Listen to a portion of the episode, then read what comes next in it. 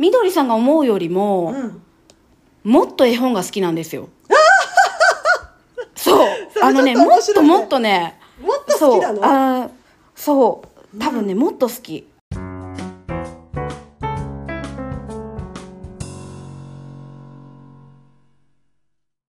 このポッドキャストをお聞きの皆さん、こんにちは。40歳からのお仕事図鑑、聞き手役をしております、小林みどりです。さて、この番組はあなたの知らないお仕事の世界を紹介するものなのですが、今回からはブライダル MC と日英絵本ソムリエをしています。川野正美さんにご出演していただきます。20年近く結婚式の司会者としてお仕事をしている正美さん。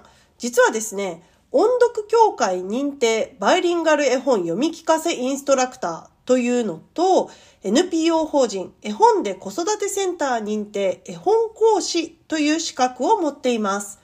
私とまさみさんはですね、大学時代同じ放送サークルに所属していたんです。100人くらいの人数で活動していたサークルなので、あまり密に話すことがなかった人っていうのもまあ実際いて、実はまさみさんがそんな人に当たるんですけれども、なんかそんなにたくさん話したことがないのに、すごく私覚えているのが、あるものがすごい好きだという熱い思いを伝えられたことが記憶に残っていて、今日はですね、そのあたりから話をスタートさせていきたいと思います。40歳からのお仕事図鑑。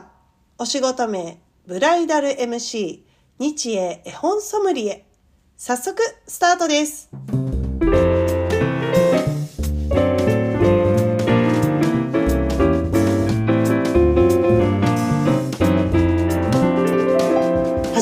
うと思うんですが、いいですか、はい。ここから使っちゃってもいいですか、はい。緊張しちゃう。やだ、はい。そんなこと言わずに。あのね、ふと思う、もう今回まさみちゃんに出てもらうのを依頼しようと思って考えたら、下手したら20年以上話してないですね。うんみみどりさん私卒業後誰かの結婚式の二次会でうん。一回だけお会いしてるんですよ。誰だろうな誰かの先うんあれかな関谷さんと舞かな。あ、そうじゃない？そうじゃない？そこじゃない？その時でも挨拶はしたけど長話はしてないですね。実はね、まさみちゃんとそんなにこれまでの経験を振り返ってみて、長話をした記憶があんまなくて、でも、まさみちゃんがよ、うん、曜日が違うそう、曜日が違った。担当曜日がね。担当曜日が違ったから そんな理由で。で、なんかあの、あれだけは、なんかね、絵本が好きって話だけはしたことが記憶に残ってて、へえ、絵本好きだったよね、昔からね。うん、大学時代からうん実は、うんあの京都の古本祭りのうん。児童書コーナーでバイトをしてたんですよあ、そんなことをやっていたのね。あの、忠須の森とかでやってる夏の、うんうん。あの、結構全国から人が集まってくるうん。古本祭りの、こう、あの、自動書コーナーでうん。アルバイトを何回か、2年生、2回生から4回生にかけてうん。何回かやっていて、うん。多分すごい好きっていう話をしたかどうかはちょっとわかんないんですけど、うん。実は大学生の時から少しずつ買ったりはしてて。う、んうんうんうん。なんかね、はい。なんかの話の流れで、あの、私はあんまり本が好きな人に見られないんですよ。なんだろう。変な。なんかガチャガチャしてっからさ、キャラが。キャラがガチャガチャわちゃわちゃしてるから、ほら、読書ってどちらかというと、こう、内に入る行為でしょ？でなんかそういうのがあんま好きだと思われてない、ない傾向があって、でもじ実はすごい好きなの、うん読書。で、ね、のそうですよね。私も最近知りました。みどりさんすごく本読まれる方なんだと思って。実はすごい本今読むの。更、うん。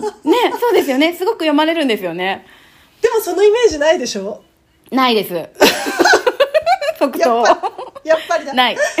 そうでしょでなんかその流れの時に何かの話の流れでまさみちゃんが「なんかみどりさんも絵本好きな絵本あるんですか?」みたいな話して私も大学生の時にもう一回絵本っていいなと思っていくつか家に飾ってたのがあってなんかその話のなんかでなんだかでまさみちゃんのその話を聞いたことがあってなんかねそれだけがねうん印象に残っててでつい最近インスタグラムでつながってみたらあらはいなんか素敵なことやってるじゃないと思って。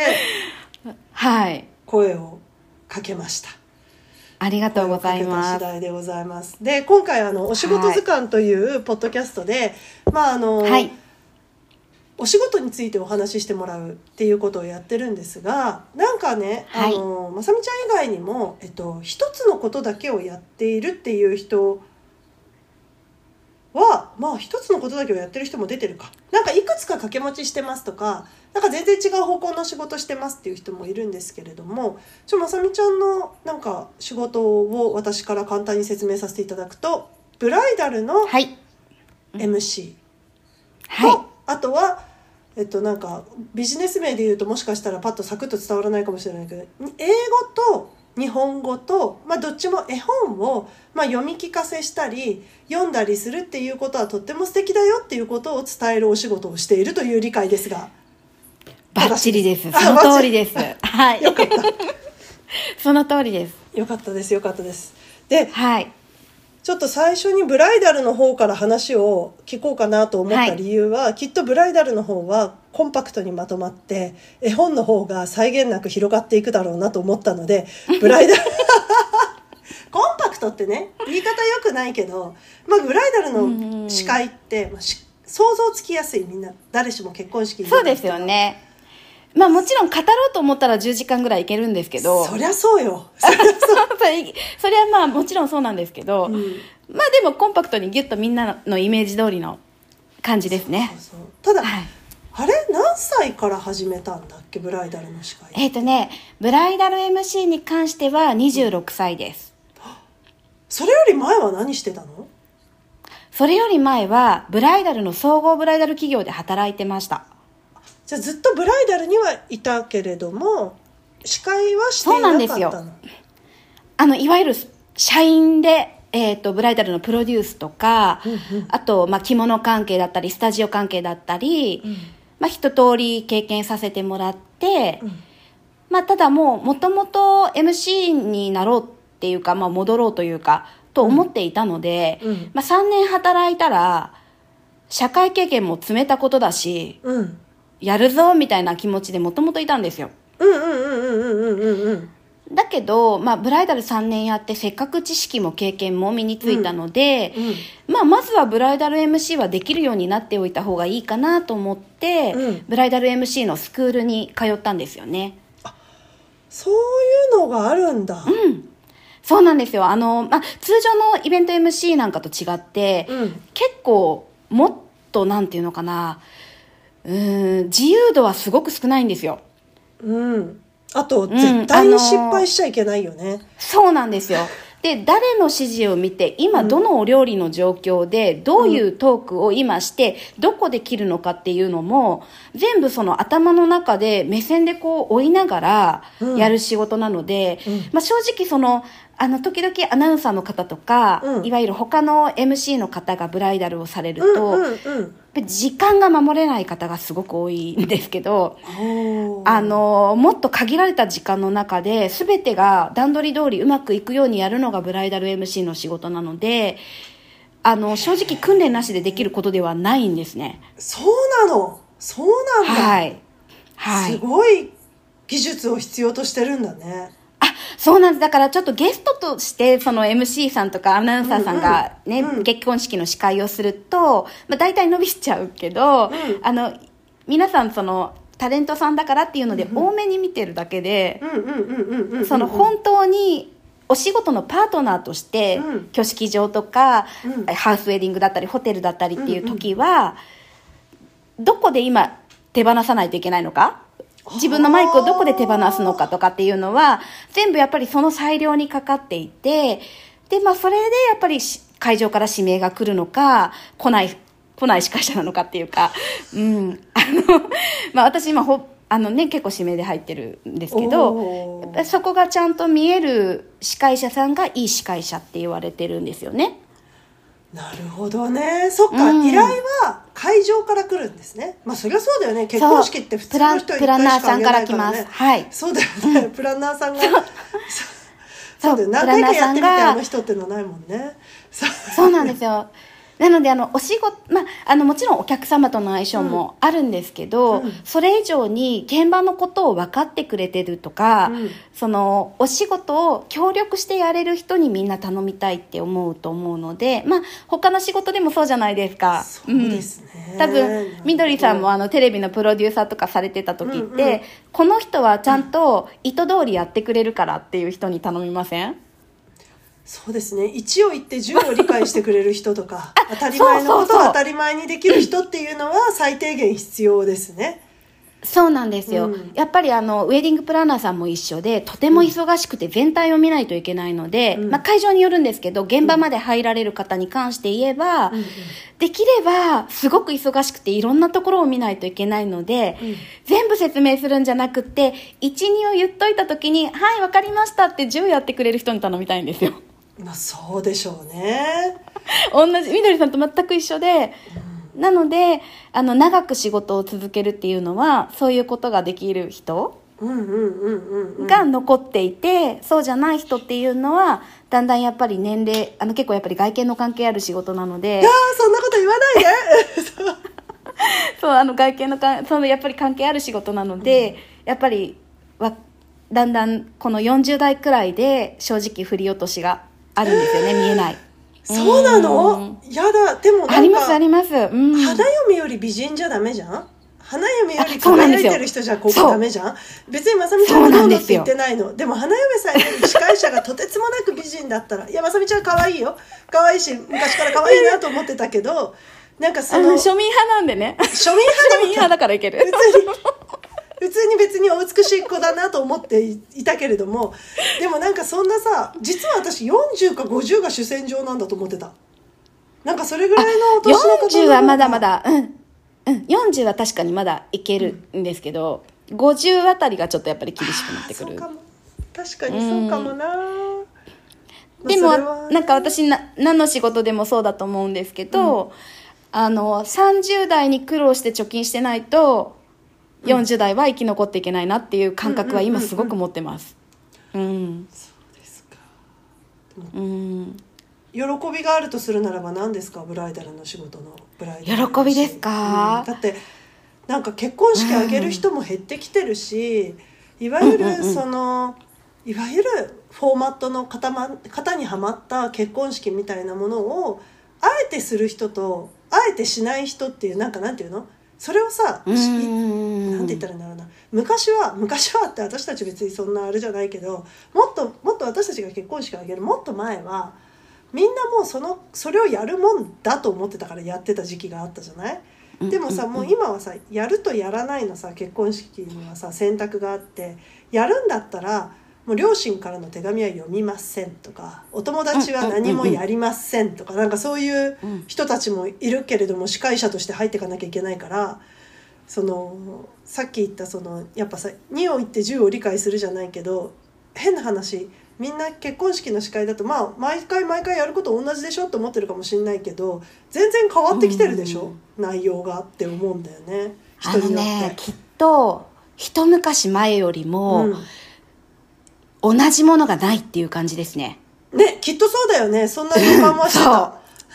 そう。多分みどりさんの予想通り、うん。減ってきてるからこそ、うん。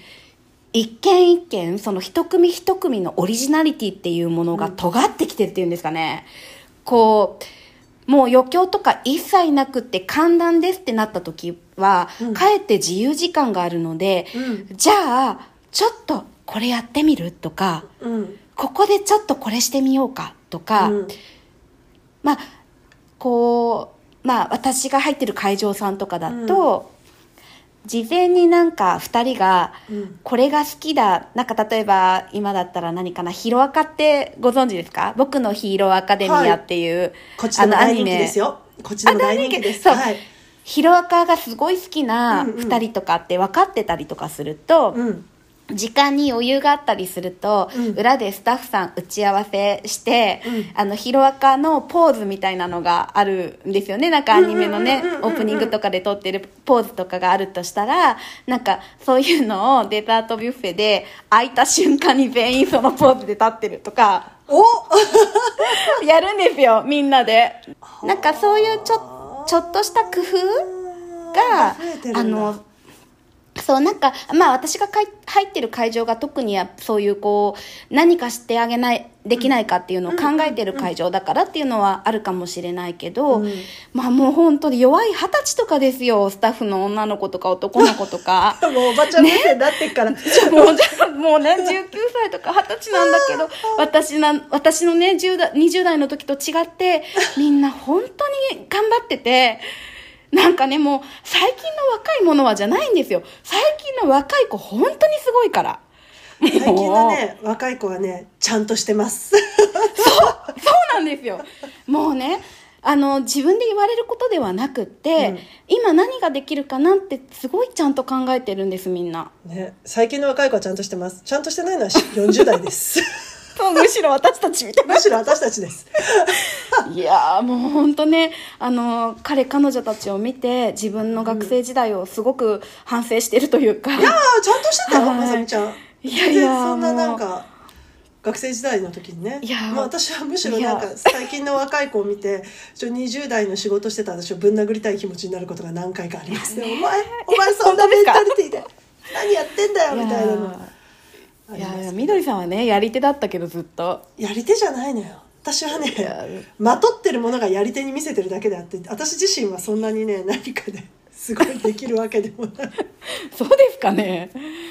いやそうなんですよね。雰囲気がちなの。ので結構うんそっか。いやそんなことないと思うけど。そうか。いやあのでもさ大変あのね私ねずっと放送業界にいたから、はい。人の前に立つ人への尊敬の度合いが半端ないんですよ。でそれは何でかっていうと、すごい理由があって絶対に疲れてちゃいけないし絶対に崩れてちゃいけないし 今日はマジダリーみたいな顔一切できないでしょ、仕事中に。でさまあ、私たちとかさ裏方の人間、まあ、ブライダルの人は別よ。ブライダルの人は休止する人から何する人からあの PA で姿を隠していない限りは全員表舞台に出るからだるい顔とかできないじゃん。うんそうですね。なんならな会場内にいてピンスポット当てる人もなんか本当お腹痛いみたいな顔できないじゃない、だからそれもそうですね。そこも含めて超尊敬です、まあ、私なんて汚くても何してても生きてこれたけど生きてこれいやいやいや。仕事してこれたけど。だからいまだに化粧するっていうことがそんなに得意じゃないっていう分野にずっといるんだけど。ででもやっぱさおまさみちゃんがやってる仕事はさどんなに前日に悲しいことがあってもその日は笑顔でいなきゃいけないでしょ？あの私あの母が亡くなった瞬間も司会してたんですようん。なんとまああのい一旦き既得になってうん。がんだったんですけど、うん。一旦既得になって京都戻って、でも金曜日の段階で本番あるからうん。婚礼あるからうん。戻らないといけなくて、でえっとまあその時意識がある時とない時がとあったんですね。もう最後その、うん。あの鎮痛剤な、うん。が強い、強いのをもう入れてたから、うん。うん。うん。意識があったりなかったりしてたんですけども戻るしかなくって、うん。でえっともうでもなんか戻った時にあこれが最後かもなとは思ったんですけどでもその一昔前までは今は違うかもしれないけど、うんその頃さ私が30歳の時なんですけど、うんうんうんうん。その頃ってあのまあ私はずっとこの仕事をする限りは親の死に目に会えないと思えって言われて、うん。うん。この仕事に就いたので、うん。あの最初から覚悟はしてたから戻ってにで日曜日かなえっと婚礼やってて、うん。でお開き迎えたらもうあの夫が東京のホテルの前まで車止めて待ってる状態だった。あうん、だからうん。なんかブライダルってブライダルの司会者っうん。てそういう仕事だっていう風な、まあ今はね誰か最悪多分交代してくれると思うんですよ今のこのなんていうか世代だったら。ーあのねもう10年経ったからね。それからね10年近くのそう時が流れて。そうそうもう10年近く経って誰かがきっと緊急で交代しても何も言われない時代が来たんだと思うんですけどあの12年前ぐらいはそういう状態ではなかったので世の中の社会的にも仕事的にも、なのでもう死に目に会えないって聞いてて本当に死に目に会えなかったなっていう仕事なんですよね。なのでまあプライド持ってやってはいいるんですよね今も。それはそうだと思うよ。だってなんか片手間でできるようなエネルギーじゃないし、変な話そのプライド持ってやってるっていうのはえなんかそのさみじんも感じさせてはならないわけじゃない。その晴れの場に。実は司会者のお母さんがその既得状態で今亡くなったっていうことを知っているとかっていうこととかを全くもって会場にいる人には感じさせちゃいけないじゃん,、なんか究極究極の黒子だから気をつ最も気を使われるべき存在じゃない人じゃん。なんかそうなんですよ。何？なんか会場中が泣いていても司会者泣いちゃいけないじゃん。なんか、そう。だからすごい大変なことをしかも長くやってるからすごいなと思いました。うん。最初やっぱり20代の時は自分が生き残りたいっていう気持ちとか、自分が指名を取りたいとか、うん。あの会場で一番の指名が欲しいとか、うん。気強やっぱりあのそう願望っていうか あのな そうなんか一番に、うん。やったからには一番になりたいみたいな意識がすごく強かったんですよね。うん。でまあもちろんそういう気持ちがあったから続けてこれたのもあるんでしょうけど、でもやっぱりあの出産でうん。すごくいい効果があってうんなんかいい意味で肩の力が抜けるようになりました。うん。うん。いいことだと思います。なんか、うん。すごいね意地悪なことをこの後実は私聞こうと思っていて先に意地悪って言ってごめんね、お子さんがいらっしゃる。そうお子さんがいらっしゃるでしょ？でもさ、うん結婚式って土日祝日にやるものじゃない？うん。土日祝もしくはみんなが休んでる時にお仕事をするのがブライダルの人の仕事じゃないですか。で、はい。何かのその記事とかで、まあ、読む限りブライダルの人が仕事を続けられなくなるのは家族ができた時っていうこのう逆。家族を作る行為をお祝いしているのに自分に家族ができると仕事が続けられなくなるっていうジレンマがありますみたいなのを見て、うん。なんとまあと思って。うん。すごいなんかう悲しい、悲しいというかなんかそれなんとかできないのとかって思う気持ちになったんだけどでもまさみちゃんはお子さんいても続けてるからなんかその秘訣がなんかあるのかなと思って聞こうと思いました。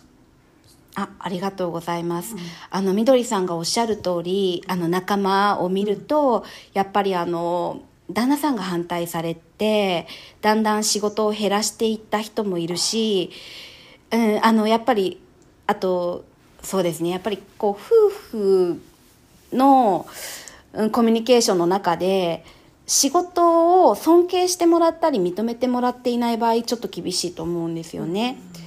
うん、で私はとてもラッキーで、うん。あのみどりさんもよくご存知ですけれど、うん。大学1回生うん。の時から、うん。1年生の時から、うん。ずっと同じ人とお付き合いをうん。しているじゃないですか。なので素晴らしいことですよ。えっと夫は 夫はですね私があの MC うんプロになれるまでにすごく苦労してるのも見てて。そう であと新人の時にですねあのやっぱり関西の事務所はきつくてですね、あのものすごいやっぱりあのひどいこと罵倒されながらやってた時期とかもあるんです、うん。であのまあ罵倒電話口で罵倒された横にいたりうんしてうんあのものすごいことをされながらもやってたのを見てるんですよ、なのでその出産の段階で、うん、なんかその仕事を辞めるとか辞めないとかっていう選択肢を夫自身が持ってなかったんだと思うんですよ。うん。そこまでしてやった仕事っていうことを知ってるので、独身時代に、うん。そのまだねあのお付き合いしてる段階で、うん。そうまでしてやるんだっていうのを見てるから、うんうんあの生後3ヶ月でね復帰したんです。司会の仕事。早い。よ。あのまだ骨盤ボロボロだよ。そう。みあのみどりさんもよくご存知のあの私たちの大学のサークルの先輩がやっている、名前出してもいいんですかねこれ、だえっと大丈夫じゃないですか？高寺さんがはいはいはいはいはい。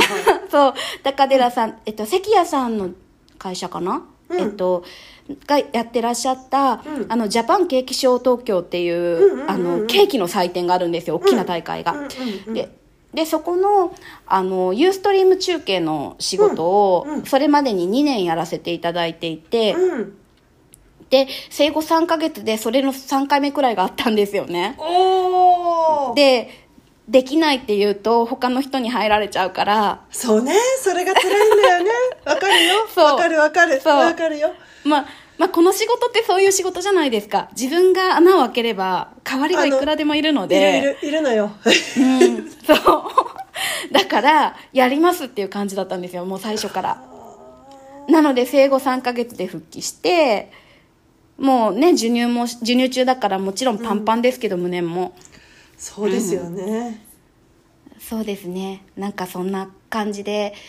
でもやっぱりそう仕事への情熱みたいなのは今よりずっと強かったんですよね。まだその産後のしばらくは、わかる。すごくよくわかるよ。すごい。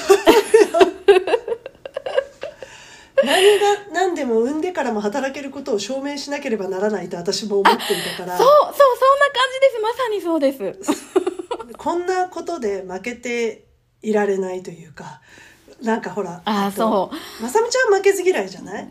あの私負けず嫌いっていうとどちらかというと、うんうん執念深いというかさ怨念深い方があると思うんだけどこんなことを絶対に証明してみせると思ったわけ。私も。子供を産んでも働けるということを。私とね自分の会社で出産して復帰した人第1号だから。へえその前にまあいないですよね、うん、あの、うん同じ会社にいないだろうな、うん。お子さんがいる方はいたけど、その方はもうご両親と同か同居してたから近居,、うん。近居だからもう話が違ってくるわけ私と。そう。違いますよね。うん。っていうのでね絶対やってみせると思ったんだけどね。まあ今ここにいますっていう感じが今 やってませんっていうところは。随分遠くに。随分遠くまで来てしまいました。随分遠くまでねそう。行かれましたよね。でも今もでもブライダルの仕事やってるってたり MC の仕事やってるってことは、じゃあ土日はご主人が、夫さんが見てくださっていてとか土日どっちかは入れないようにしてるとかなんかやってるんですかバランスよく？ああえっ、とですねちょっとほ放っておくとものすごい入る月があってうん。でもうちょっと事務所にお願いしてあこれ難しいなと思ったらちょっとストップしてくださいごめんなさいって言いますうん、でも基本的に土日はもう夫と娘は2人であの過ごすっていう感じで私がいたらあのたまたまラッキーぐらいの感じです。うん。なんかそれも一周していいいいかもね。慣れちゃったら別にもうまさみちゃんがそれに対して負い目もなくて、うん。子供も夫さんもそれで別にねいいと思ってるならうんうね。あの0歳からこういう状態なのでうん別に何でもない話なんですよね。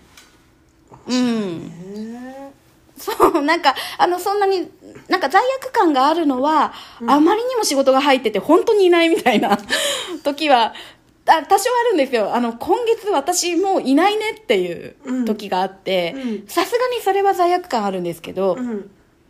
ただ土日がいない母親っていうのは別にそんなに抵抗は、あのお互いないと思いますうん。いいじゃないですか。なんでねなんでこの土日はどうしてるのかっていう話を聞こうと思ったかっていうとこはい。の後にそのまさみちゃんがやっている他のその絵本を読むっていう話に対しての決着がいいかなと思ったっていうのが一つあって、うんうんうん。多分まさみちゃんはそのだらっと一緒にいるみたいな子供との過ごし方のその感じじゃなくて多分その土日ってさだらっと一緒にいるのよ。母と子って。ん。なんていうの？言い方悪いけどだらっといるわけ。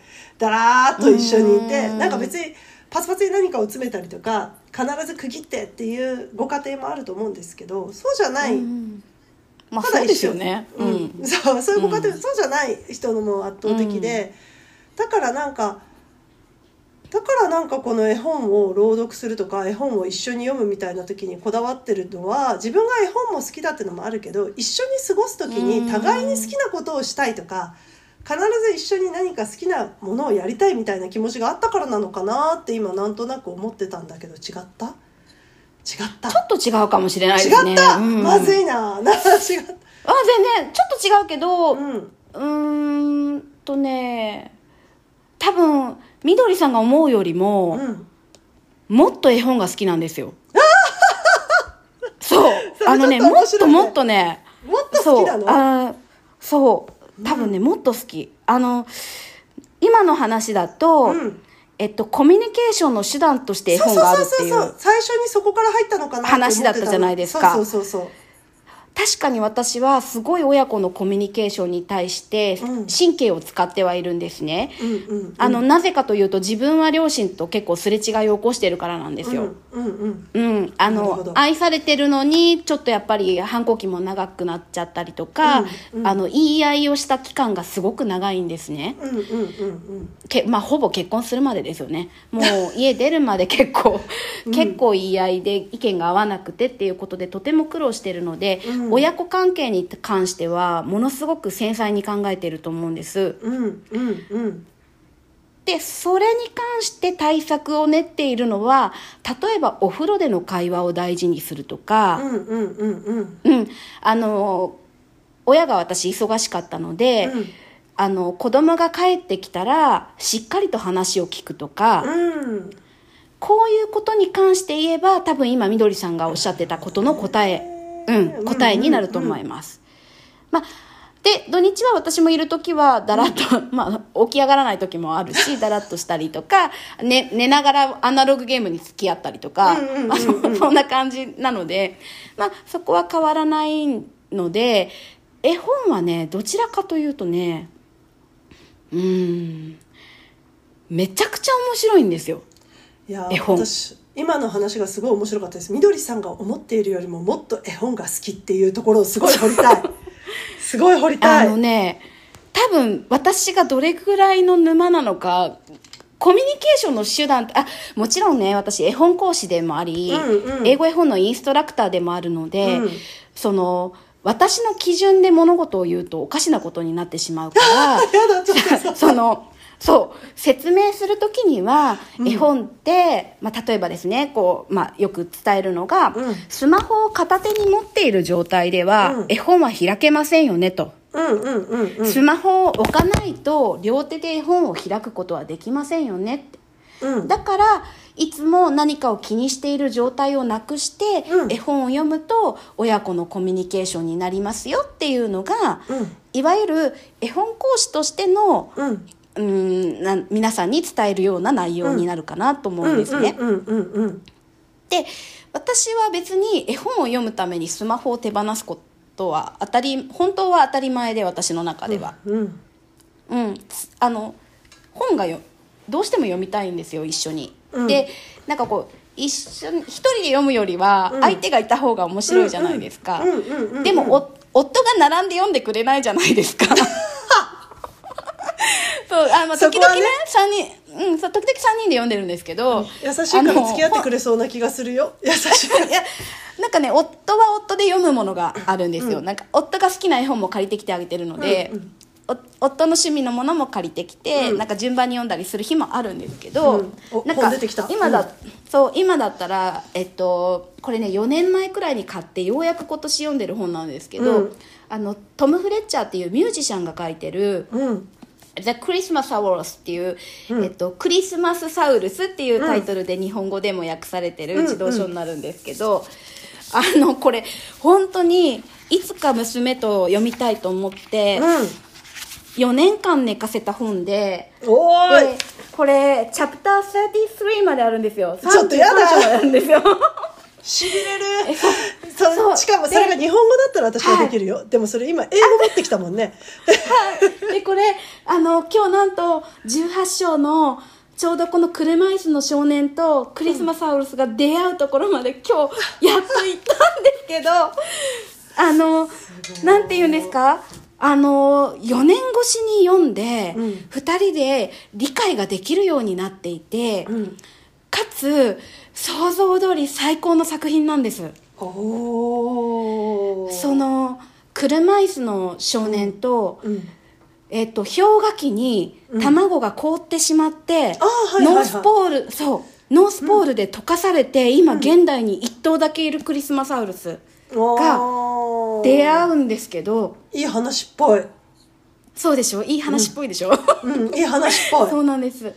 であのあの YouTube にプロモーションビデオがあるのでよかったら皆さん見てもらいたいなって思うんですけど あのぜひ私のあのですごくとりあえずいい作品なんですけど私はこれを例えば、うん、親子のコミュニケーションにこの本を読もうと思ったわけでは全くないんですね。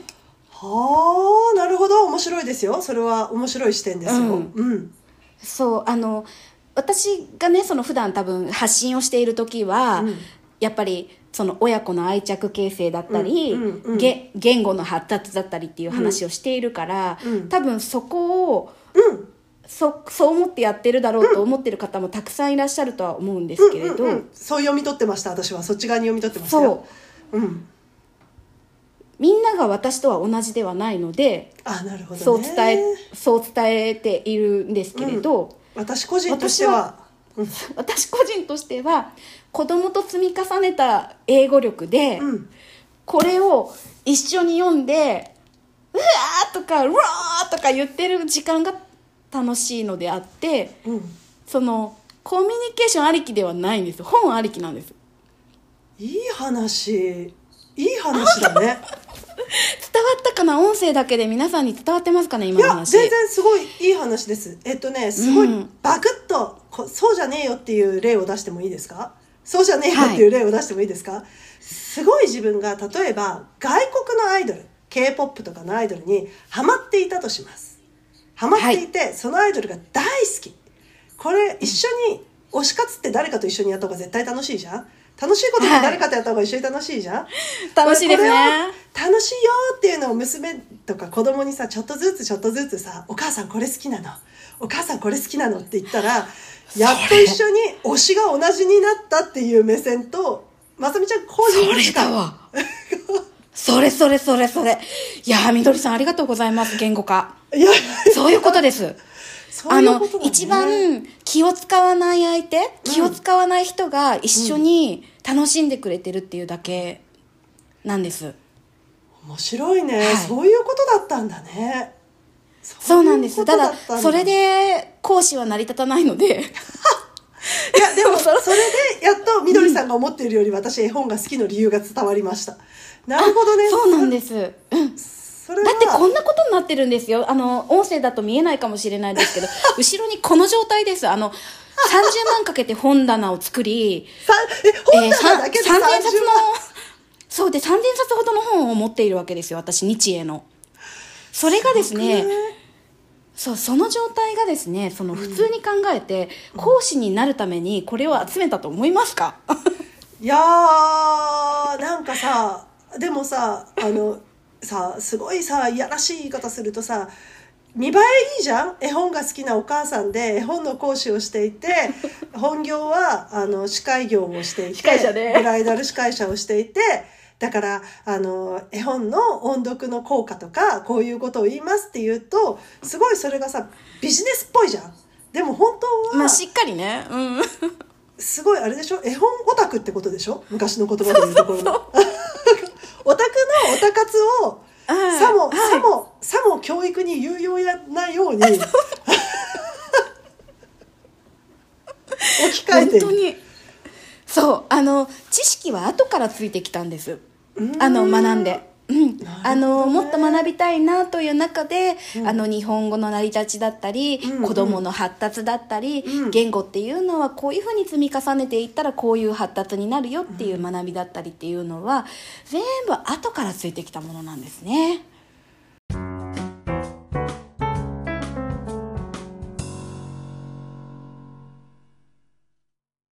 ということで今回のエピソードはここまでになります。